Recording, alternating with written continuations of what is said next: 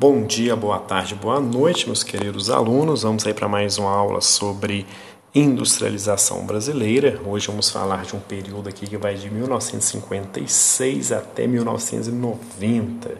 Período extremamente heterogêneo do ponto de vista político. Nós temos aí governos democráticos, né, como é o caso aí do JK. Temos a ditadura militar, temos o processo da redemocratização do Brasil. Então é um período bastante longo, que do ponto de vista político é heterogêneo e conturbado. Aqui nosso objetivo aqui, que é economia e indústria, nós vamos perceber o seguinte: esse período que vai de 56 a 90, ele traz algumas continuidades do período Vargas. Quais são essas continuidades aí do período Vargas? A principal delas é que o Estado permanece sendo muito participativo na economia. Então, todo esse período de 56 a 90 ainda há um predomínio das ideias keynesianas, nas quais o Estado ele é peça fundamental da economia, né? Fundamental porque, vejamos aqui, olha, aquelas empresas estatais que foram construídas, criadas pelo Vargas, elas permanecem aqui e cada vez recebem investimentos mais vultuosos. Novas estatais são criadas, não só no plano federal, mas também no plano estadual, né? Aquelas políticas industriais de beneficiamento ao setor industrial são mantidas também, e até mais do que mantidas, elas são ampliadas. Aí, a partir do governo JK, nós vamos ver que a indústria automobilística ela passa a ter uma influência exacerbada, inclusive danosa, sobre as diretrizes políticas e econômicas do Estado brasileiro. Então, essa aí é a grande questão, é a grande permanência, né? O Estado intervencionista, o Estado que cria e investe em estatais, o Estado que gasta muita grana e tem muitos projetos na construção de infraestruturas, principalmente neste contexto aqui, rodovias, né? O projeto ferroviário ele é meio abandonado, e aí até mesmo como estratégia de atração de empresas multinacionais do setor automobilístico, vai haver uma concentração exagerada e problemática até hoje para o país na construção de rodovias.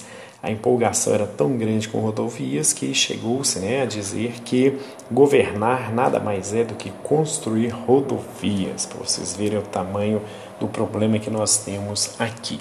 Bom, porém, algumas coisas começam a mudar aqui a partir de 56 com a JK e na sequência com os ditadores do período militar. A grande novidade aqui é que a partir de JK serão criadas facilidades para que as empresas multinacionais atuem no Brasil. Então, há uma mentalidade um pouco menos nacionalista, no sentido de uma reserva de mercado para as empresas nacionais. Há um maior incentivo, uma maior busca para a atração de multinacionais, principalmente aquelas do setor de bens de consumo duráveis. Bens de consumo duráveis, estamos falando de automóveis e eletrodomésticos, basicamente.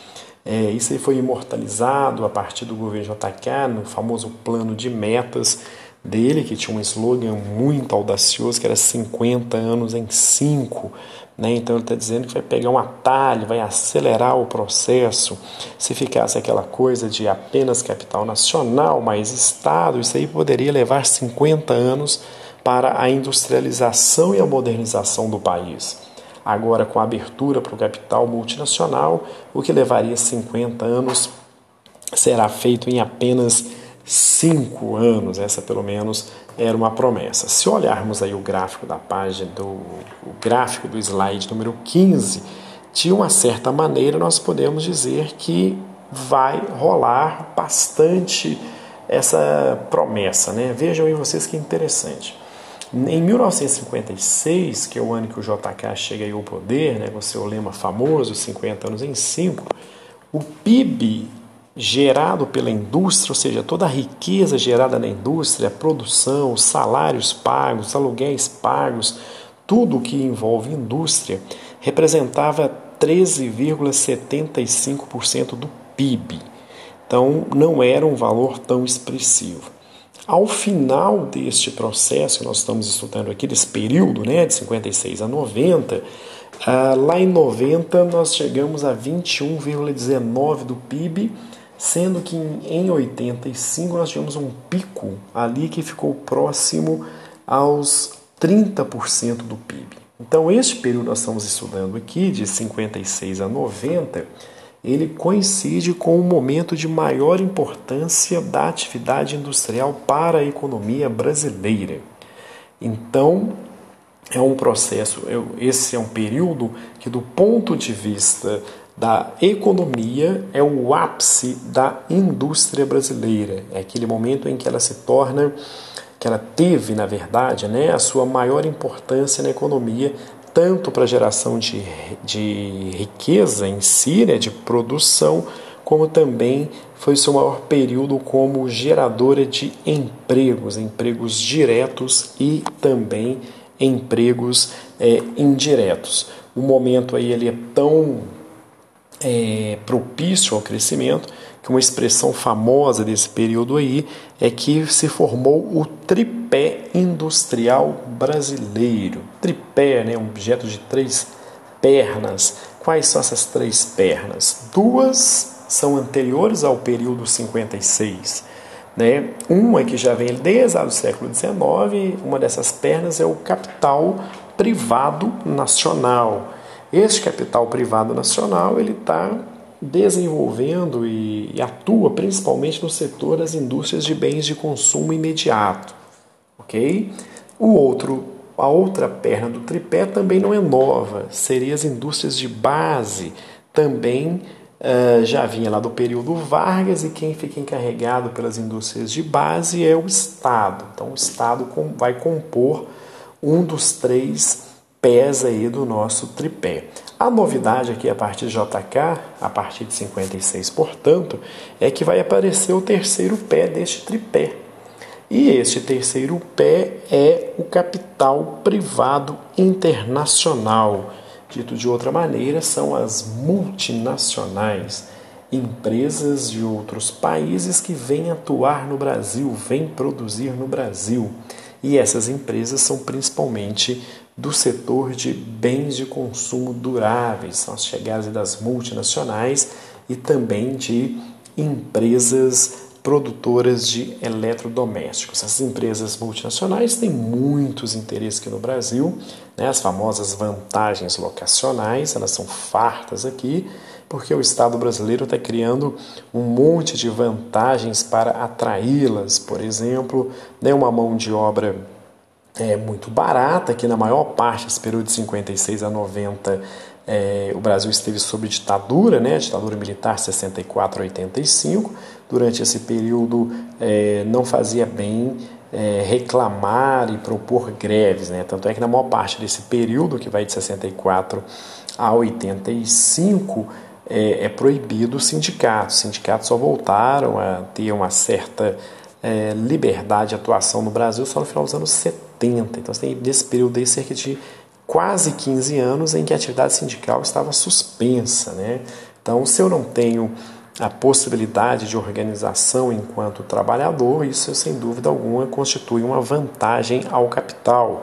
Aquele inevitável atrito que falávamos na última aula entre capital e trabalho, aqui ele vai ser equacionado também, né?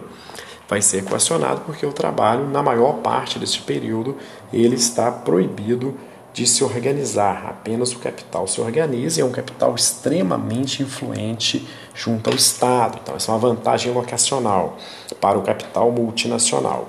Outra vantagem é o grande mercado de consumo brasileiro. Neste momento aqui, nós estamos analisando, as economias são muito fechadas.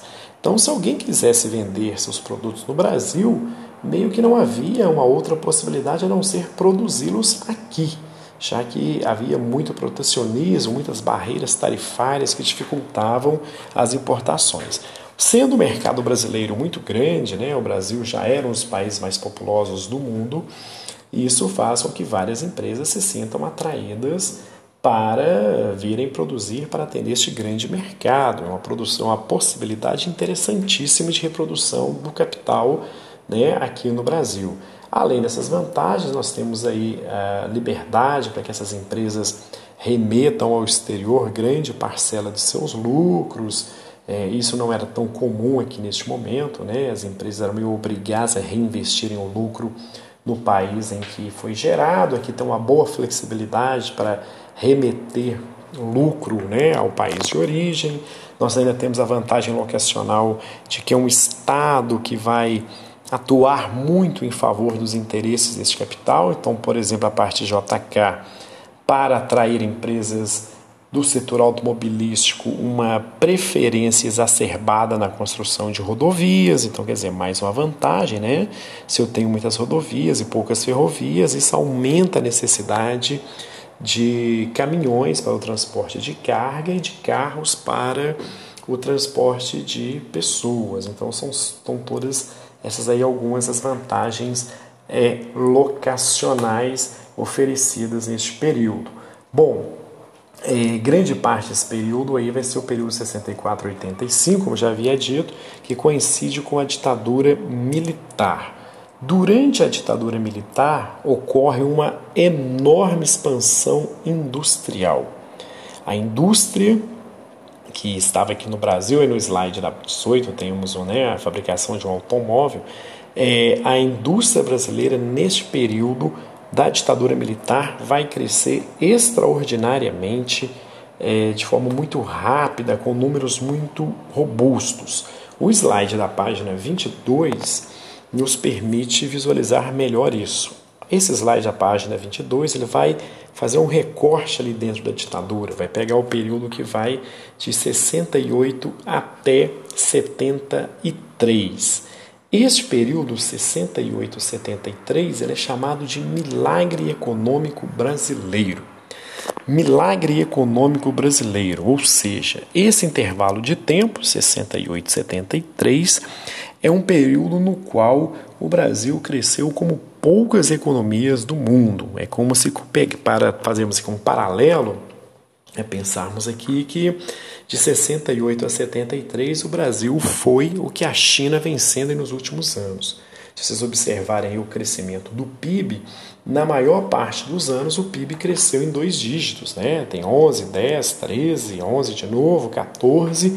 Só que na coluna ao lado, onde tem crescimento do PIB industrial, vocês observarão que em todos os anos o crescimento do PIB industrial foi superior ao crescimento do PIB, ou seja, a indústria é o setor secundário, o grande responsável por puxar, né, o crescimento econômico brasileiro.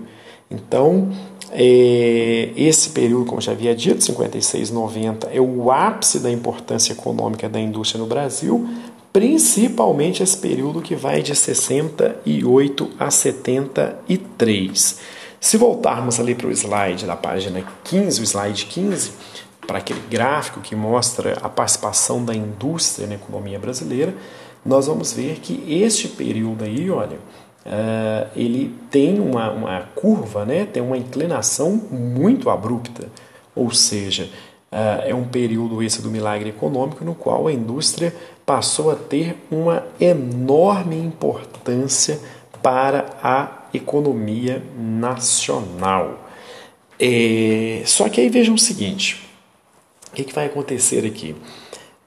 Quais são os problemas, não os problemas, mas quais são as limitações do milagre econômico brasileiro?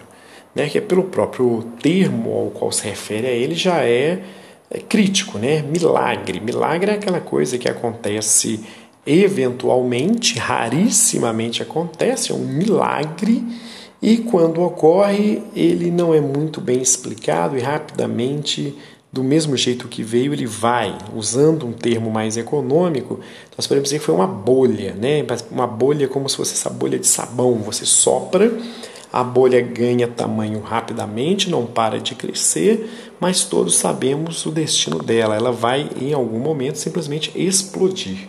Então, aqui é um pouco essa ideia. Quais são os dois principais problemas aí do milagre econômico brasileiro.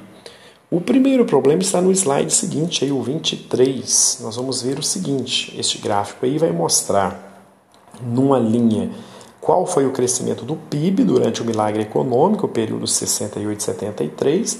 Então vejam, né, é um gráfico índice, saindo do 100 chegou a 246, ou seja, o PIB ao longo desses anos cresceu cerca de 2,5 vezes. Isso é um espetáculo, sobretudo nós que estamos aqui acostumados com crescimentos tão medíocres, né, nos últimos anos. Quando cresce 1,1 ficamos felizes. Pensem vocês o que é um crescimento aí de 2,5 vezes apenas durante o período 68-73. É espetacular.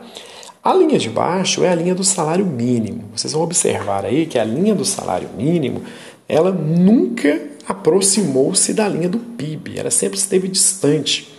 No período, enquanto o PIB acumulado cresceu 2,5 vezes, o salário mínimo cresceu apenas 80%. Né? Sequer dobrou. Então, o que nós vamos constatar aí é o seguinte, durante o milagre econômico brasileiro, houve um dramático processo de aumento das desigualdades sociais no Brasil. O que nós estamos querendo dizer com isso? Que era um período de arroxo salarial. No de 68 até 71, o salário mínimo perdeu o valor. Não o valor nominal, mas isso quer dizer, o que esse gráfico está querendo dizer é o seguinte, que os reajustes que foram dados ao salário mínimo eram reajustes inferiores à inflação. Então o trabalhador perdeu o poder de compra. E não tinha muito como reclamar, porque o milagre econômico brasileiro coincide com o período mais duro da ditadura militar no Brasil, chamado aí esse período de anos de chumbo. Então, o primeiro problema do milagre econômico brasileiro é esse. Eu tenho um crescimento espetacular do PIB, uma coisa que só hoje a China consegue fazer, mas eu tenho uma ampliação dramática da desigualdade social, uma vez que eu tenho um arroxo salarial que faz com que os salários nem de longe acompanhem a questão, o tão grande esplendoroso crescimento do PIB. Então, este é o primeiro problema do milagre econômico. O segundo milagre é a sua insustentabilidade a longo prazo. O que significa essa insustentabilidade a longo prazo? Significa dizer que ele foi apenas uma bolha. Em economia, há uma expectativa sempre do seguinte, quando eu tenho um crescimento, esse crescimento precisa ser sustentável. Aqui sustentável não é no sentido ambiental, é no sentido econômico. Que este crescimento que ocorre aqui agora, ele precisa criar condições estruturais para que, nas sequências, nos anos seguintes, nas décadas seguintes, o processo de crescimento da economia permaneça existindo e não seja apenas uma bolha que cresceu maravilhosamente, mas estourou e, ao estourar, não deixou quase nada no lugar. Então, qual é a crítica? A crítica 2 aqui, que é basicamente econômica. A crítica 2 é que o milagre econômico brasileiro ele não foi capaz de criar condições necessárias para um crescimento sustentável de longo prazo. Como assim não foi capaz? Para que você tenha um crescimento sustentável de longo prazo, algumas coisas precisam ser feitas. Por exemplo, você precisa modernizar drasticamente a infraestrutura de um país. Durante o milagre econômico, nós tivemos importantes obras. Várias rodovias foram abertas, até mesmo pontes, né, como a ponte Niterói, também foram construídas. Só que infraestrutura é muito mais do que isso. Né? Então, uma carência dramática aqui do período do milagre econômico é que a questão da logística dos meios de transportes não foram diversificados, houve uma concentração errônea em rodovias, portos, aeroportos, ferrovias, hidrovias foram inadequadamente desenvolvidos. Então, na sequência do crescimento econômico, nós já teremos aí uma dificuldade, um problema de infraestrutura. né? Então eu não tenho a criação de uma infraestrutura robusta. Para fazermos um paralelo, pegando atualmente a situação da China, ainda que a China venha a sofrer muito com a crise atual e regrida seu PIB, tenha vários problemas, durante esses últimos anos de crescimento esplendoroso aí do PIB chinês, a China teve um choque radical, brutal de infraestrutura. Hoje a China tem a melhor malha ferroviária do mundo. Ou seja, ainda que o atual modelo de crescimento da economia chinesa pare de funcionar, há uma infraestrutura na China que pode alavancar outros ciclos de crescimento. Aqui no milagre econômico brasileiro, essa infraestrutura deixou a desejar. Então, essa é uma falha do ponto de vista econômico. Ainda nessas falhas, né, porque que o milagre foi apenas uma bolha e não um processo continuado, um país, para se desenvolver, ele precisa ter, dentre outras coisas, capital humano. O que é capital humano? Uma população educada, uma população capaz de inovar, capaz de produzir, capaz de criar. E o milagre econômico aí, durante a ditadura militar, ele não foi tão assim engajado em questões sociais. Basta observarmos aí a questão do salário mínimo, que na maior parte do milagre econômico ele teve uma perda de poder de compra, né? Então, um país no qual a população permanece pobre, não tem qualificação profissional e educacional, este país não terá crescimento sustentado a médio e longo prazo. Então, é apenas uma bolha, é um momento espetacular de crescimento maravilhoso, mas sem sustentação a médio e longo prazo. E aí é um outro problema do milagre econômico brasileiro, que, apesar do alto crescimento do PIB, investimentos na questão da educação, no melhoramento da infraestrutura social do país, como saneamento, habitação, essas coisas ficaram muito aquém. E no que ficaram aquém, não foram, portanto, capazes de criar uma mão de obra qualificada e com alto poder produtivo. Milagre econômico muito baseado, portanto, em uma mão de obra barata, sem maior qualificação, e não foi capaz de mudar isso para médio e longo prazo. Logo, a bolha vai estourar e nada vai ficar no lugar. Ainda do ponto de vista econômico, essa questão da falta de sustentabilidade do crescimento tinha muito a ver, nós vamos entender isso um pouco melhor até na próxima aula, sobre a dependência exagerada de capital externo. Nós vamos entender na próxima aula que esse crescimento aí, ele era muito dependente de capital estrangeiro para financiamento. Se rola uma crise uma crise mundial, como vai rolar em 73, vou explicar isso também na próxima aula, e o capital que até então era muito disponível não é mais disponível, o modelo do milagre vai a colapso.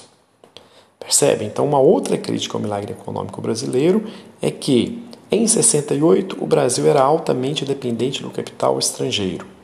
Eu tenho anos de crescimento espetacular do PIB e, em 73, quando as condições internacionais são alteradas, no âmbito interno, não foi equacionado a dependência de capital externo. Ou seja, o milagre econômico brasileiro, apesar dos seus números robustos, não foi capaz de alterar ou melhorar a dependência do país em relação ao capital estrangeiro. Mas na próxima vai ficar mais claro para vocês. E a última crítica, eu falei que eram duas, mas esqueci, não tinha me lembrado de pontuar a terceira, é que o milagre econômico brasileiro, ele é tão robusto, ele é tão espetacular, que ele serviu, de certa maneira, no campo político para legitimar a ditadura militar. Ou seja, em um país em que a economia cresce tanto, quem vai, questionar e duvidar da capacidade de seus governantes? Ainda que tenhamos aqui uma ditadura, e uma ditadura, neste contexto do milagre, uma ditadura significativamente violenta, são os anos de chumbo, né? Uma coisa, para novamente fazer um paralelo com os dias atuais, essa crítica é de voltamos para a China, né? A China atual é uma ditadura É um país governado por um partido único, o PCC, Partido Comunista Chinês, e a maior parte dos chineses parece não estar tão incomodado em viver em uma ditadura.